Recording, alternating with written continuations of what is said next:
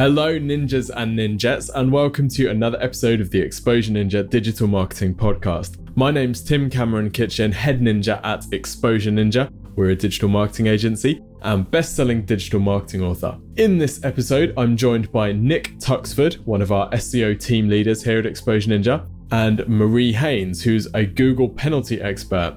Now, we're talking with Marie about all sorts of things, including the Google Fred update, how to avoid and recover from Google penalties, and the difference between good links and bad links. We also talk about things like how usage metrics on your website can impact your site's ranking on Google, and why the days of PBNs, private blog networks, are numbered. So, if you want to know how to future proof your SEO, then this is going to be a really useful episode. And while I have your attention, don't forget to head over to our Facebook group, the Exposure Ninja Digital Marketing Mastermind. This is a private group, so just request entry and we'll let you in, where digital marketers and business owners of all shapes and sizes from around the globe get their questions answered by other members of the group and members of the Exposure Ninja team.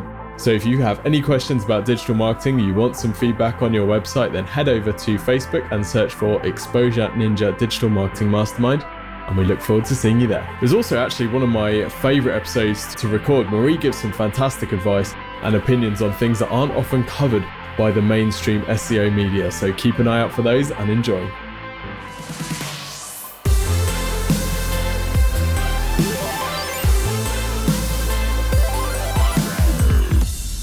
So, Marie, welcome to the show. Hey, thanks for having me. So, for those who are living under an SEO rock and haven't heard of you yet, maybe you could give a bit of an introduction into your corner of the SEO world and maybe take us through your story from becoming a, a vet to an SEO consultant. I was a veterinarian for many years, for 13 and a half years, but I've always had an interest in anything to do with the internet. I created a website for my clients to be able to ask me questions online and I couldn't figure out why nobody from Google was ever finding my website. So that's what started my interest in SEO. And I would take part in all sorts of forums online regarding SEO. And then in 2012, Google ran their first Penguin algorithm and it freaked everybody out in the SEO world. And so the forums were all crazy with nobody understood it at all. And I think at first we didn't even know that it was mostly about links. I mean, there was a lot that we didn't know. And so at the same time, I was pregnant and I was put on bed rest. And so here I have the entire day to just sit on my couch and learn about penguin. And so it became my almost my passion in life was to understand penguin as as well as I could. People started in forums started asking me, "Well, hey, could you review my site?" And I would say, "Well, no, I'm not an SEO. I'm a veterinarian. You know, this is just a hobby for me. And yet people were begging me to uh, review their site. So I started to do some for free. And basically, all I would do was get access to Google Analytics and tell them whether their traffic had dropped coincidental with a, either a penguin or a panda update. And then it, it just sort of grew from there. Once I felt like I had enough knowledge to actually charge some money, I I charged a small amount of money for a report that I would produce. And then over, I mean, over the last five years, that report and my knowledge as well has has grown significantly. And the report is a lot more expensive now. And it's just it's grown from there. So when it came time for me to go back to work as a veterinarian, I was making more money doing SEO stuff and enjoying it and working from my couch still. So here we are. I mean, I'm still licensed as a vet, but uh, I thoroughly love what I do today, and and my entire day is is filled with SEO now. That's incredible. Do you think it's a similar? It's like finding and fixing problems, which is is that's kind of veterinarian and SEO, in particular the penalty piece that you that you're so uh, so so kind of tuned to. Is is that something in, in your behavior and your in your character that you find particularly interesting? For sure, because the the the thing that I liked the most about being a vet was the really tricky cases. So if some, you know, dog came in that had been to see three other vets and nobody could figure out what was wrong with it and and I would be the one that would spend hours and hours researching the case and find this rare disease or something, you know. And so diagnosis was a huge part of my joy of of being a veterinarian. And then it's the same thing here. I mean, I I spend most of my days now diagnosing why our site's not performing as well as they should be and in most cases coming up with solutions. So yeah, it's the same it fuels the same joy in me, I would say. Yeah, that, that's that's fantastic. So the kind of issue of diagnosis, I think let's let's start there. And, and one of the most common questions that people usually have is, I think my ranking has dropped. How do I know if I've been hit by a penalty, or how it, how do I know if it's maybe something else? So when you're kind of analysing a, a site of, as a potential penalty case, what are the sort of main indicators that you're looking for? So the first thing that I would look for is whether the site has a manual action from Google.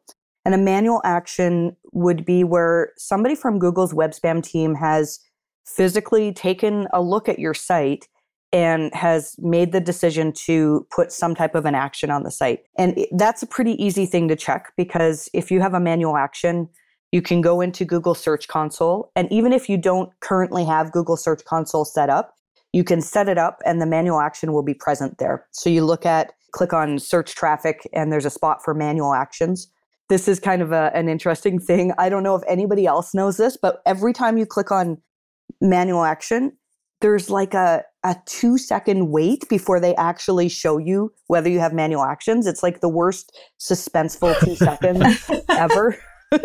um, maybe it's just me. Maybe it's just my brain that does that. But, anyways, if you have a manual action, it will be shown in there and then you can deal with it. If you don't have a manual action, that's where things get tricky because there are so many reasons for your traffic to drop. And it could be that a particular algorithm doesn't like your site. It could be a technical issue. It could be, you know, maybe your site is not actually resolving for a lot of people, or maybe your site is loading so slowly that people are just clicking away. And so, I mean, the whole process that I go through to diagnose a traffic drop is, is fairly lengthy. But in brief, what I'm doing is looking at Google Analytics and isolating just the Google organic traffic, and then looking to see if there's a drop that coincides with a date where we think there was an algorithm update and seeing is the drop just in Google. Because if you have a drop that also affects your Bing traffic and you know other types of traffic then uh, it's less likely to be an algorithm change that that affected you and so I, I mean, I have a whole long process that I go through to try to weed out all of the possible causes. Do you tend to find that that your clients are surprised they've had a manual action, or do you do you find that they kind of already sort of see it coming because they know they they've kind of misbehaved as such? well, I mean, the vast majority of cases that come to me, they they have received the email. If you get a manual action from Google, you'll get an email from Google. Uh, but I have had some cases where Actually, I just had one last week that came to me because their traffic had dropped and they, for whatever reason, didn't have Google Search Console set up. And so we set it up, and sure enough, there's the manual action. But most of the time, it's not a surprise, especially with unnatural links penalties. I think in the early days when they were handing out these penalties, a lot of small businesses would get them and have no clue what they were about because they had just hired somebody to do marketing for them and they had no idea what Google's guidelines were. But these days, all of the sites that I see that get unnatural links actions, they knew that they were crossing lines uh, in regards to Google's algorithms. So I think it's it's pretty rare that it's a surprise.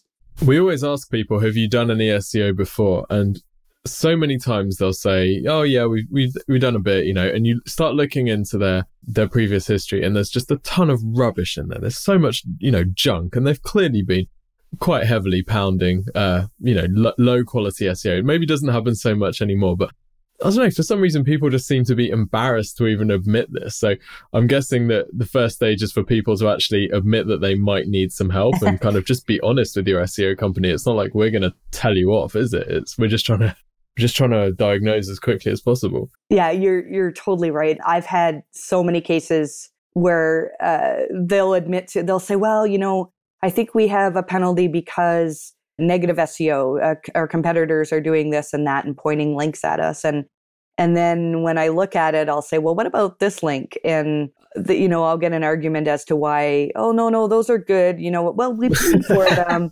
we paid for them, but they're on good sites. So th- those can't be the problem. So I, you're right. I mean, there are cases where the businesses, I don't know if they're trying to hide the history or maybe they're just oblivious to it. And I do think that it's gotten better over the last couple of years. So when I first started doing this, I mean, I remember I had a case where I was doing my link audit and I came across a link that it was like a really short blog post on some somebody's blogspot site that was like, "Oh, I just found this great product. You can buy keyword anchored link at this store." And that was the blog post and I'm like, that looks like a paid link, you know? And they said, "No, no, no, that blogger just really likes us." And then I found another one like that and another one and there were like hundreds of bloggers that had randomly mentioned that they could buy this product at this store. And what it turned out was that they had signed up for um there used to be all sorts of programs where bloggers would get paid something like $5 every time they linked to one of the partners. And the site owner could not see that as an unnatural link. You know, they said, well, the blogger decided on their own to to put this link. You know, it didn't matter. Well, they got paid for it. You know, so yeah, I I, I do think sometimes site owners are oblivious to what actually is and isn't natural. It's getting more and more now that the the sites that get penalized, they know that they were they were pushing boundaries. So let's talk a bit about the um, unnatural link, the manual actions. Are you still seeing many of these? Because we don't see that many these days. There was a period of time over the last year where I didn't have any requests at all for help with unnatural links penalties, which I mean, for the longest time, I was getting them several times a week. And I, I still have seen lots of requests for other types of penalties. Uh, pure spam seems mm. to be pretty evident that Google's giving out a lot of those. And then it feels to me like in the last couple of months, Google's picked it up again on manual actions for unnatural links.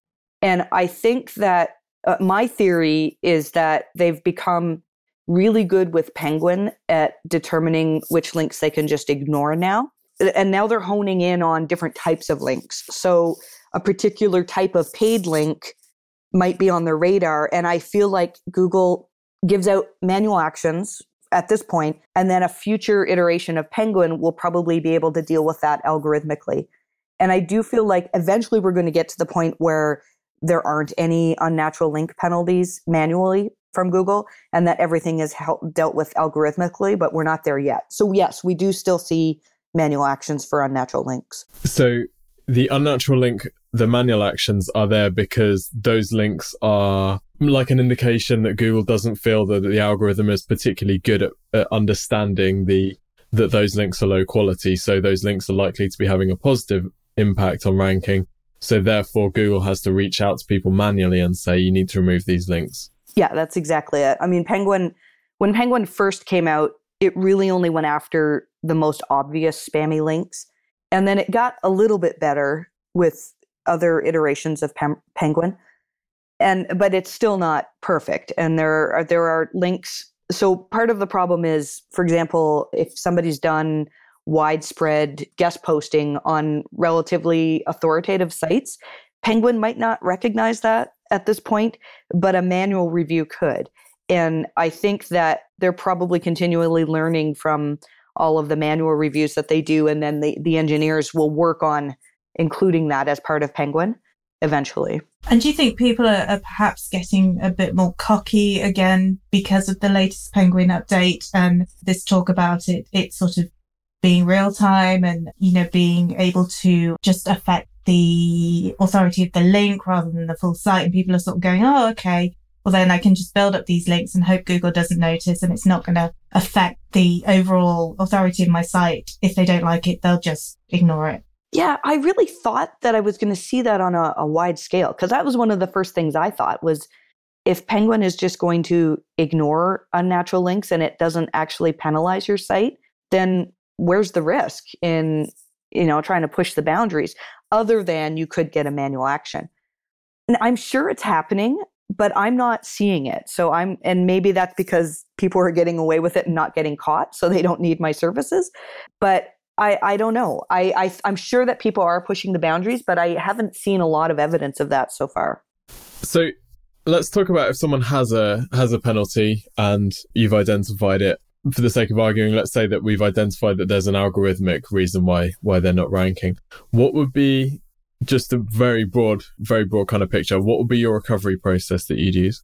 Well, it really varies. Well, I say it varies, but now it's becoming all about just overall quality, which sounds like sort of a an easy thing to say. In in the past, it was so easy that we could look at we, you could look at Google Analytics and you could say, "Oh, you were you were hit on this date, so that was Penguin, so that means you have to deal with links." Or you were hit on this date and that was Panda, and you have to deal with these specific issues. And now that both Penguin and Panda are built into the core algorithm, it, it, whenever we see significant shifts in Google's algorithm, it's rarely just one thing. It's rarely that we can say, oh, you need to look for thin content or you need to, you know, you need to clean up this one thing. And so now the process that I go through is trying to figure out I mean, number one, are there technical issues that are potentially holding the site back? So a, a full site audit is always a, a good recommendation to do. And number two, are there things that are really obviously annoying to users? So if you have big pop ups, if you have ads that kind of look like they're not ads, if you, I'm not all pop ups, I should say, not all pop ups are bad, but if you have the type of pop up that just makes people get frustrated and leave your site, that's the type of thing that can catch up with you algorithmically. The third thing that I look at is take a look at your competitors and just see are they better serving the user than you are? And I really feel like Google's algorithms, the latest updates have gotten much better at determining actual quality without looking at things like how many times is the word on your keyword on the page or you know things that we could quantitatively measure and instead and i believe this is probably due to the way that machine learning is figuring out what people like what users like. Instead, now Google's getting better at saying, you know what, people actually prefer this site. And what I find in most cases is that I can look at uh, your site and then I can look at the sites that are beating you in rankings and say, well, you know what, this site that's number one has like, it's way easier to navigate. It has videos to help me. It has all these amazing things. And so it becomes less it, my reports have gotten 10 times as long now because mm-hmm. it's rare that it's one thing. It's usually, you know, let's figure out everything we can do to improve the overall quality of the site.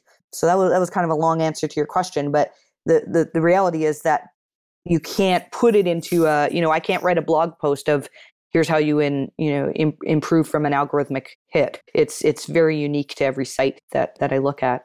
I think one of the problems that we've had in the past is that people are looking for that one you know, oh, there must be one little tiny thing which is suppressing my ranking. And as soon as I just flick that switch, I'm going to be back to normal and everything's going to be great.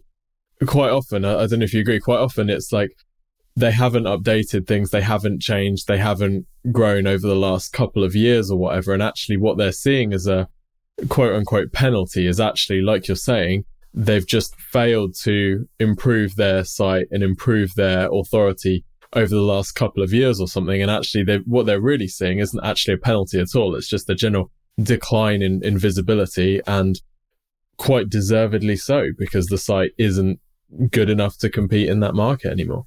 Exactly. And I see it all the time that there's just a slow erosion of uh, traffic that comes. And it might not even be that your site is doing anything wrong. It's it's often the case that new sites emerge and do a better job. And whether it's they're doing a better job or maybe Google is recognizing that they do a better job.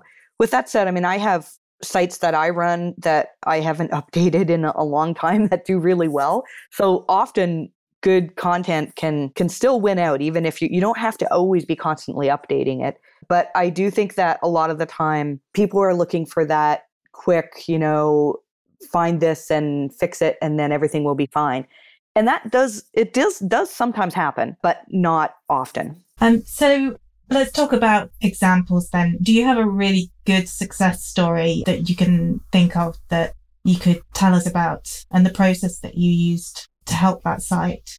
Sure. I i mean i have lots of neat stories. But the one that comes to my mind right now is a a site that came to me a few years ago and they had a, a manual action for unnatural links and they had hired an SEO company that had done a very aggressive link buying.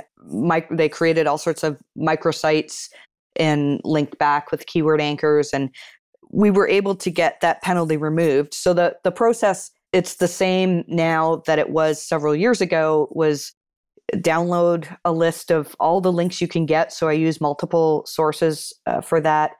And then I don't rely on tools very much. I mean, there are, I see all sorts of people making mistakes with relying on algor- or, um, tools that just algorithmically determine which links you're supposed to get rid of. What I'll do is I'll I'll actually look at one link from every domain that's linking to the site, which it takes a really long time, but that's the only way that you can be certain that you're not going to be uh, getting rid of good links and and that you're going to deal with all of the bad links. And so that process it took a bit of time to go through that, but basically identified the links that Google would be determining as unnatural and then we created a spreadsheet and made a whole document of what we did to try to get those links removed. So in some cases, we had the power to actually remove those links ourselves. In other cases, we emailed site owners and and so we documented all of this.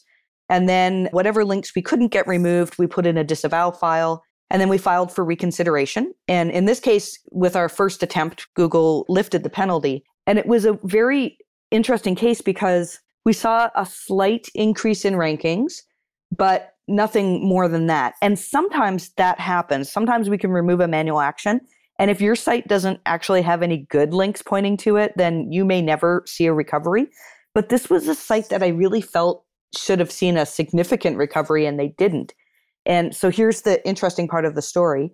They went on for two years not seeing any recovery. So we did we cleaned up thin content we we beefed up content we we they actually they switched to https they did they ended up spending the next 2 years improving the site's content and still i felt like they were suppressed and so i did a, a post on the google help forum saying you know i think this site is suppressed and i can't figure out why and and contacted a contact that i have in in google and and they said uh, oh uh, things should look better soon. And that was nice. I thought, okay, maybe somebody's going to flip a switch or something. Well, then the next day, what we're calling Fred happened. And this site, eh, I've never seen such a recovery. I mean, they, they're ranking top three for most of their keywords now. And, uh, and it's fantastic. I mean, it's the, they're, they're doing well financially. and so it's hard to say what happened there. I mean, we, we did all of the, the cleanup. Google will say that there's no lasting stigma after you have a manual action and you've cleaned it up. And I thought for years that they were still suppressed by Penguin, but they didn't see improvement when apparently all Penguin suppressions were lifted. And so who knows? I, I, I kind of, maybe this is egotistical of me, but I kind of think that Google took a look at that case and went, oh my goodness, there's something wrong with our algorithms. We're suppressing good sites. And mm. then they made changes, and that was Fred but but who knows? Uh, uh, it, it, may have already been in the works, and it was a huge coincidence. But uh, but yeah, that's one interesting story. Mm. It's still a bit of a mystery. I feel that there still seems to be a, a bit of the unknown about about Fred, and and there've been people kind of offering details of it, but there's no kind of concrete. Yes, this is Fred in the same way that perhaps we've had with previous algorithms where, where we've had a real kind of clear cut, okay, this is what's going on. Whereas I feel kind of Fred is still a bit, oh, well, it might be this and it might be hitting these guys and it might be hitting, you know, these kind of sites, but there doesn't seem to be enough concrete evidence to, to suggest either way. I don't know. What, what are your thoughts about that? Yeah. And that, I mean, that's always been the case for most of the, the core algorithm updates that Google makes. Now, Google actually, the, I mean, the name Fred is not something that Google, it's not like Google said, hey, we're doing a big algorithm change today and, and we're going to call it Fred. I mean, the, the whole story is that it was a sarcastic response that Barry Schwartz from Search Engine Roundtable asked Gary Illyes if, uh, from Google, if there had been an update and and their response is always, well, we make several updates every day. So, you know, we could call every one of them Fred. And then they decided to call uh, whatever you know we knew that something big had happened on that day. And then it turns out later on that google said well you know what? We actually made several changes around the same time that everybody is calling fred now. So there was something that happened on i think it was march 7th that we really feel google made a better ability to detect links from private blog networks so that was part of it And I think that a lot of people who had sites that relied on private blog networks for links saw big drops at that time. And then the next day, I really feel like Google just got better at determining quality. And I think that, so the majority of the sites that I've seen that were hit strongly by what we call Fred, they were sites that really didn't deserve to rank in the first place. And people would say, well, I, but I have, you know, 2000 words of content on this page. But when you read it, it's pretty rare that, like, it's pretty unlikely that somebody was actually going to digest all that content. So it looked good for search engines, but it wasn't good for users. And I, I honestly think Fred just became uh, Google being better at determining what users want. And I think that most of the updates that we're going to see in the future are going to be pretty vague like that too you know they're going to be ways that google is uh, that you can't quantify that you can when i started looking at sites that had been hit by fred every single one of them i opened up i thought if i saw this on a link audit i would instantly say oh yeah the link coming from this was made for seo purposes.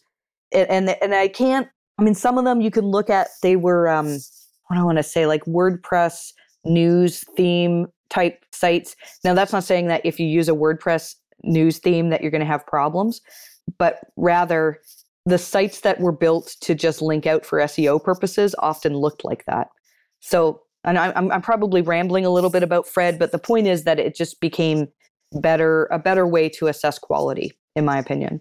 It's music to my ears that, that Google's starting to clamp down on PBNs because for me, that's like PBNs shouldn't still be a thing. I can't believe that they're still effective, and yet we see sites the whole time. I was talking to a, a, site owner for a, she's an a, she owns a bunch of different adult properties, and her current SEO team is using PBNs, and it's it's all they do. And I'm like, how has Google not picked up on these yet? This is ridiculous that these sites are dominating this market using this strategy. So I can't wait till PBNs are no longer a thing.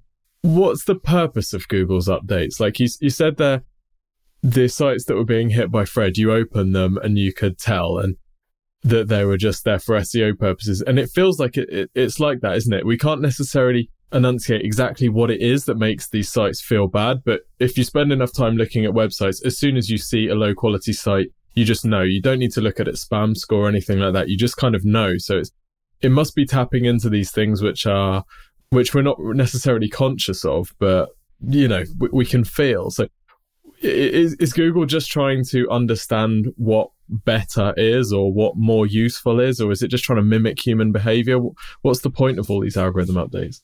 Well, I think it, it makes sense for Google that they want to present the best options to people. And I mean, for the longest time, if you remember years ago, let's say I was looking to buy car insurance and I Googled best car insurance in my area, probably the sites that are going to come up at the top are, you know, buy best car insurance in city.com and and you know, and those didn't really serve my interests well. And today when I Google that, I'm going to see like well recognizable brands that are at the top. And people always say, oh, Google has a brand preference. And it's not that Google has a brand preference, it's that people have a brand preference. And similarly, if I I work with a lot of uh, sites that are e-commerce stores, and they're really upset because Amazon, Google, they're they're saying Google's favoring Amazon. It's not that Google's favoring Amazon. It's it's people. So when I go to buy a product, again, I, I don't want to, I'm less likely to buy from like buygreenwidgets.com in this city, you know, I, and, and instead I would, I know and I trust Amazon. And so Google is trying to uh, present people with the results that are going to make them the happiest. And I mean, they don't get it right all the time. There's still lots of areas where I look at results and go, "Oh my goodness, how does how is this site ranking?" But they're getting much much better at it. That's really interesting, particularly with e-commerce, because it's it's usually people who have a, you know, let's say that two companies are selling the same product. There's an e-commerce independent e-commerce site that's selling a product, and then there's Amazon selling a product, and the e-commerce site is saying, well, what, you know, how, how can we beat Amazon? And then you go on their, on their product page and there's two sentences of description, no reviews and one picture. And then you go on Amazon and there's like 300 user generated reviews, huge amount of information, related products, information about the manufacturer, you know, and, and it's like, well, okay, so Google is clearly giving the site that deserves to rank the ranking. And your site isn't going to compete against that because it's not as useful. There's nowhere near as much content. And actually, from a human's point of view, that's just not a useful page. So it's kind of focusing on quality, isn't it? And with every successive algorithm, we just get closer to saying, okay, you just need to make a better website, make it more and more useful, and actually provide more reason for Google to justify putting your site above Amazon than to just say, okay, it should just be free for all. We should be able to compete with Amazon. You know, it, it should just be equal. Exactly. And I think it goes even deeper than that. So that same e-commerce site perhaps they could work really hard on getting more reviews and they add some videos and they uh, you know and they they do all the right things and they may still not outrank Amazon and it might be think of it from a user's perspective so I have an account on Amazon. I can buy my I, I know that if I search for the product there I'm going to find it. I have to click one button and it's I don't have to put in my shipping address. I don't have to put in my credit card because it's already on file. It's much less likely that I'm going to go to an e-commerce store that I've never heard of, create an account, put my address down, you know, get a, like, go through the whole process, right? And so that's tough. I'm not saying that you can't ever beat Amazon because I've seen it happen, but I think that often we're stuck in the mindset that we had years ago where you could take a page that was mediocre and if you did good SEO stuff to it, you could make it rank well. For example, you know, getting, if you got a few links, you uh, got your keywords just right, you know, you got your title tag just right. And those days are changing and that the way to be the best site in Google's eyes is to be the best site, which sounds a little cliche, but that's where people need to be heading is uh, thinking, how can I make it so that people 100% without a doubt want to buy from my site as opposed to any other site? I want to ask you about uh, what I call stickiness. So a few years ago, or how I how I first started was was building a bunch of websites for tradesmen, and it was in you know 2010 to 2012. So they'd all have exact match domains, very basic sites. Many of them aren't mobile friendly because they were built before that was a thing. Lots of these still rank top of Google for really really competitive phrases much to the joy of their owners. But it feels like there's a stickiness in some uh, searches where Google needs to see that a new site is dramatically better than the established results in order to kind of unseat them. Is that something that you've noticed? Yeah, I, I, would agree with that. I don't have any, you know, proof or direct words from Google that I could back this up with. But again, think of it from a user's perspective. So think here's a, here's an example. Let's say I have I'm looking for a chocolate chip cookie recipe, and so I Google and I find this great recipe at number one and I do, I make it. It's fantastic. And then three months from now, I'm like, hey, I'm going to make chocolate chip cookies. And I Google again trying to find that recipe. Now, imagine if the first page has completely changed. That's not a good experience for me as a searcher, right? I, I want to be able to find what I found before. And so I think in many cases, Google says, well, we're happy with the way results are. We don't want to make too many changes because that's going to confuse people.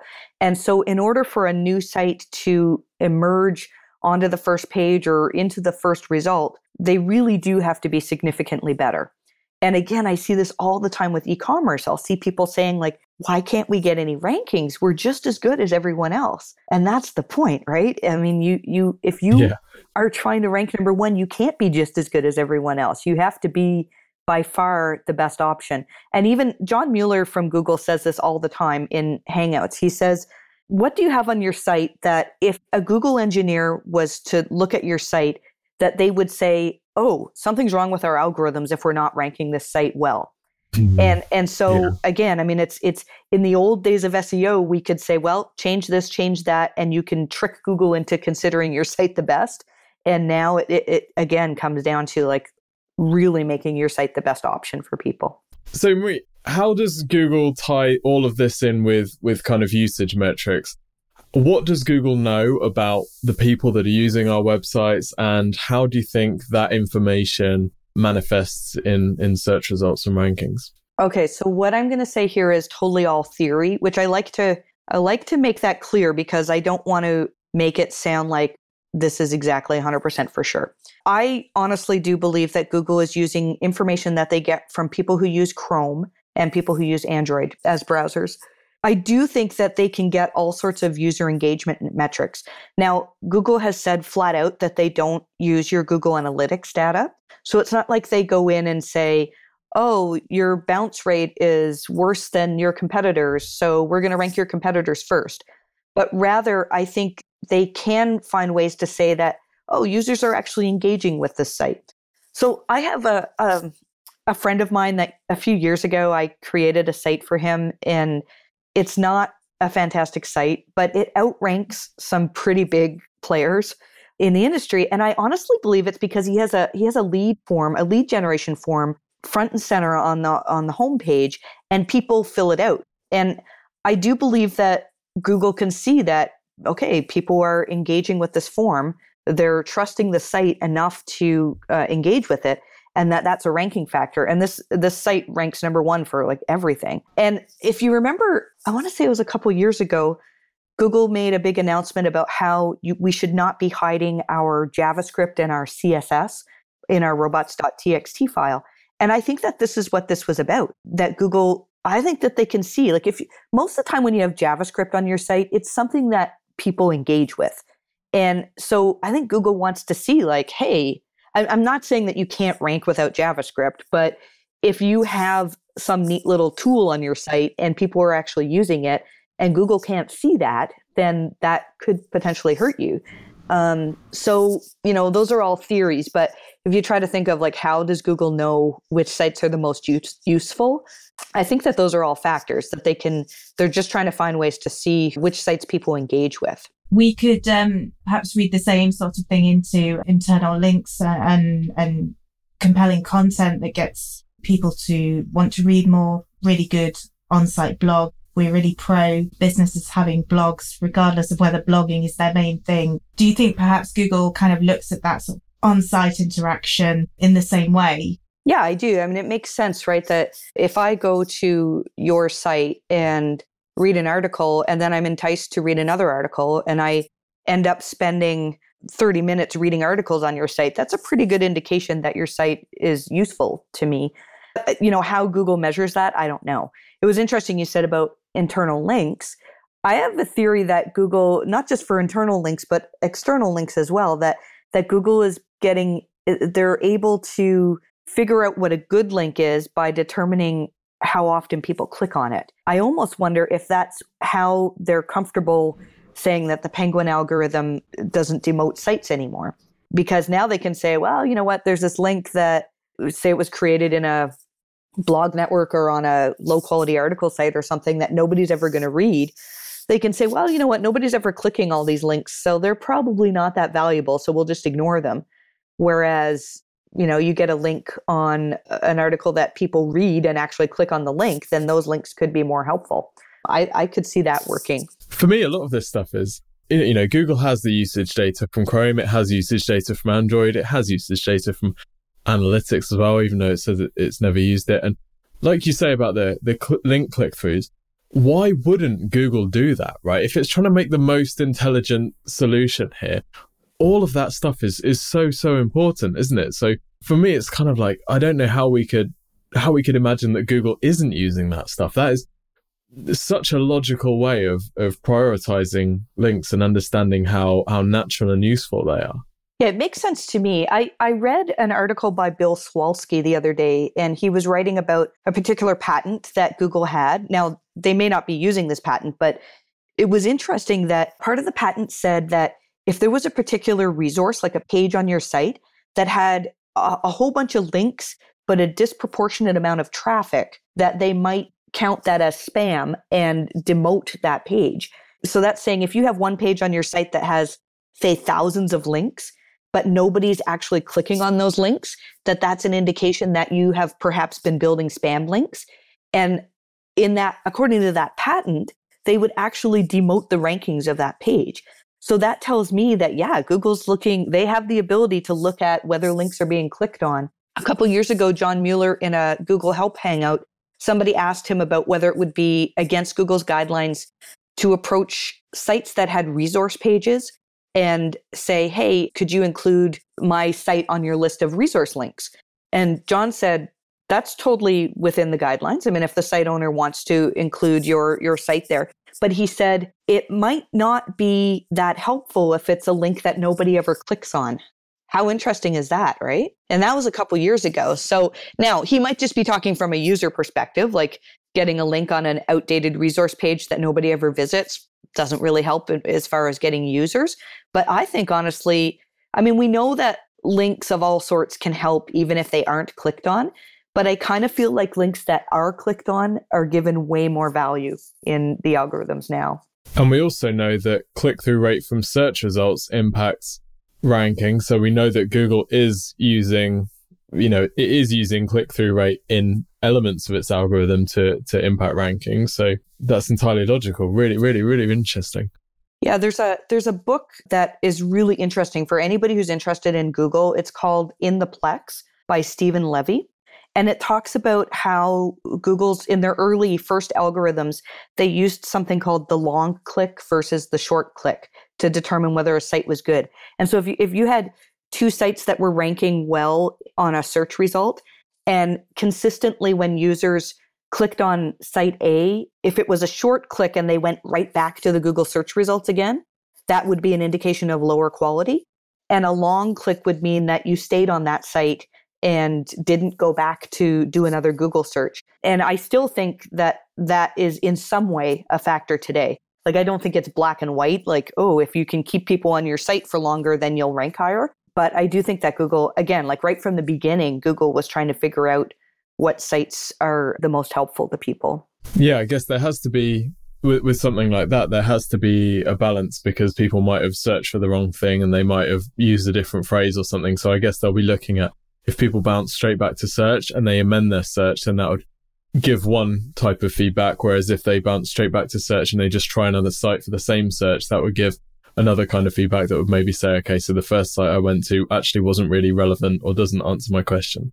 Yeah. And there have been people who have done tests on this. I was at a conference once where Rand Fishkin from Moz said, okay, everybody pull out your phones and do this search and everybody click on oh, i think it was like the number seven result or something uh, one particular website and within minutes that website was ranking much much higher and so i do think that google uses those the click factors but on a large scale. I mean there were several thousand people there so that kind of made sense. And then i saw shortly after that happened there were all these ads in my facebook feed for like hey we'll click on all your sites for you and you'll rank better you know like so as soon as something comes out as like hey this is a factor then somebody's going to try to abuse it right? And then you know that it's not as simple as that. And i don't i if i recall right i don't think that site retained those rankings. So you know i don't think it's where we all have to build bots to go out and, and click our, our sites all the time. That that type of thing's not going to work. But it i mean again it's it shows how google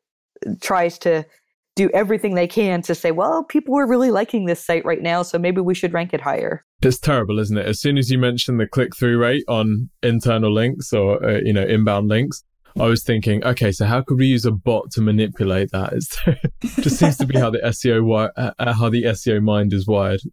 exactly. Yeah. I want to ask you about naughtiness. We t- we talked a bit about uh, PBNs earlier. What have you seen people, or what are you still seeing people do which is working positively for them, which you don't think is, is going to be so effective in the years to come. Yeah, right. So, you know, as soon as I answer this, everybody's going to be like, hey, Marie Haynes says we should all be doing this. But um, that's not the case. So, I do think that in a lot of cases, PBNs are, are working. But I honestly, so I had a client that came to me a couple weeks ago and they had just started purchasing links and within like, I, I want to say it was either a few days or a couple weeks, they got a manual action. So they purchased these links that were put on private blog networks. Within days or weeks, they got a manual action. And I really think that Google is like, okay, we we figured out a lot of private blog networks, and some of them might still work, but it's getting harder and harder. So the thing that I think is really going to take a big hit, and it's going to be devastating to a lot of sites, is guest posting. Now, we know that Penguin was good at going after really low quality spammy guest posting, but people are still killing it with what I'd call authoritative guest posting. you can justify the guest posts by saying, well, in a lot of cases, people aren't even paying for these posts. They're providing sites with content. And in the content, they're linking back to their own site. Now, I'm not against all guest posting. I do it myself. I mean, I I'll post something on Moz or on on other sites, and I usually do try to get a link back to my site in there. But the thing is that it's it, it's about scale. So I think Google's totally fine with you doing some guest posting that makes sense for your business. So when I post on Moz, immediately I get an uptick in people who are looking for my services. It's really good for my business. I see sites that are employing, you know, very well-known expensive agencies that are doing guest posting on a, a crazy scale. Those links, I can guarantee you, like very few of them are getting clicked on. It's working. It's working really well. I don't think Google's going to start to be to penalize for this because in some sense, like the people who are publishing those posts, they are making an editorial decision to publish it, publish it. And if no money crosses hands, you know, we could say like, okay, maybe this is a valid link. But I think that Google will start to work something into the algorithm that if you have a lot of links like this on a large scale, they're just going to stop counting them. I have a feeling that when this starts happening, we're going to see a lot of sites that have paid for, you know, high quality SEO that are going to see a slow erosion in traffic as Google figures out which links are valuable links and which are guest posting links.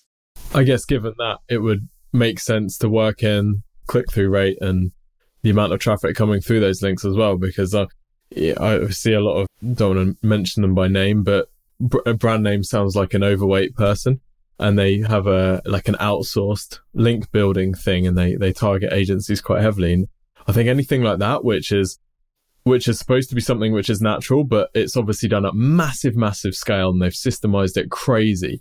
So it's going to leave a footprint, isn't it? So Google needs a way to identify which links are legit and which have been made through some kind of mass systemized process, I, I guess, which is which is is a blatant attempt at manipulation, isn't it? So yeah, that's exactly it. I mean, scale. So you could take anything that could be a good link, and if you find a way to scale it then you're going to push it into the the realm of unnatural links.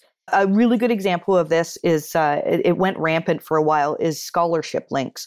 So you know you see a lot of businesses that create a scholarship and uh, and then you can outreach to colleges and and get links back, and that in some in some instances is just fine.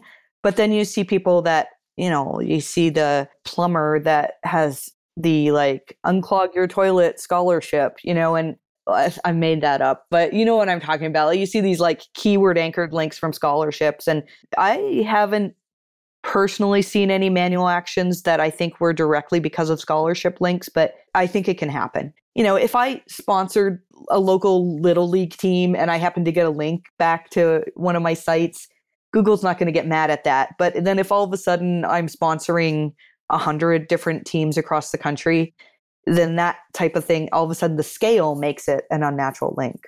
Yeah, I completely agree. Okay. This has been absolutely fantastic, Marie. Before we wrap up, what's the worst piece of advice that you still see people giving about SEO? the worst. I think just because this is the, an area that I'm in a lot, I see a lot of bad advice about disavowing still. I actually worked on a traffic drop assessment just this week of a site that I looked at it and I was like, you know what? This is a good site. It, I don't understand. And I went, I'd spent a whole week reviewing this site and I was getting frustrated because people pay me good money to do these reviews and I didn't have any answers for them. And then I finally get to the point where I'm like, oh, I guess I should look at their backlinks because the site had never done any SEO. They'd never paid any links for any links. So I thought it's very unlikely to be due to links. And when I opened the disavow file, they had disavowed almost every one of their links. What happened was that they took some advice on disavowing based on link metrics. And so they, you know, they looked at the the page rank of every site, which now that we don't have toolbar page rank, if you use one of those tools, every site's going to have a page rank 0 and then blindly put all those links into their disavow file. And so I think there's a lot of bad advice about disavowing out there. And I think now that Penguin apparently no longer uh, demotes sites, there are very few people that actually need to use the disavow file. And uh, I, I, see people all the time that are shooting themselves in the foot by disavowing the link because maybe it's a site wide link or it's a it has a keyword anchor, but it's actually like uh, it was a natural mention and it's a fantastic link, but they're so worried about getting a penalty that they're disavowing. So, yeah, I would say that's my biggest peeve right now is the people that are avidly recommending disavowing. I, I still do some disavow work when it makes sense, but it's really, really cut down dramatically. So that's probably my uh, my biggest peeve right now is is people who are trying to get people to disavow so many links. Oh well, at least it must have been a fairly quick turnaround, right? Once yeah, you figured just, out that they we just uh, filed a, a, blank disavow file today, so hopefully they'll let me write a case study on it, and we'll see. Uh, they should crawl back to their their normal rankings again soon. Always great to see when a client is standing on their own neck.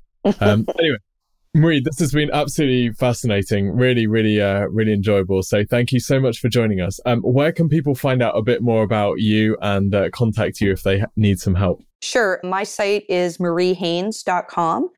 And uh, there's a neat story about that. It used to belong to a Marie Haynes who writes erotic novels. That's not me. So it's just SEO stuff on there, nothing crazy. And uh, you can find oh. me on Twitter at Marie underscore Haynes. And I do have, if I can put in a little plug for my newsletter, I have a newsletter, which if you go to my site, you'll see a, a bar at the top of the site that'll take you to my newsletter. And every two weeks, I write really thorough stuff about whatever Google has changed in their algorithms that we're aware of and, and anything else that um, you might need to keep up on. And there's a paid version of the newsletter as well that every two weeks you get really, really good tips on improving your site. And so I'll put in a little plug for that too.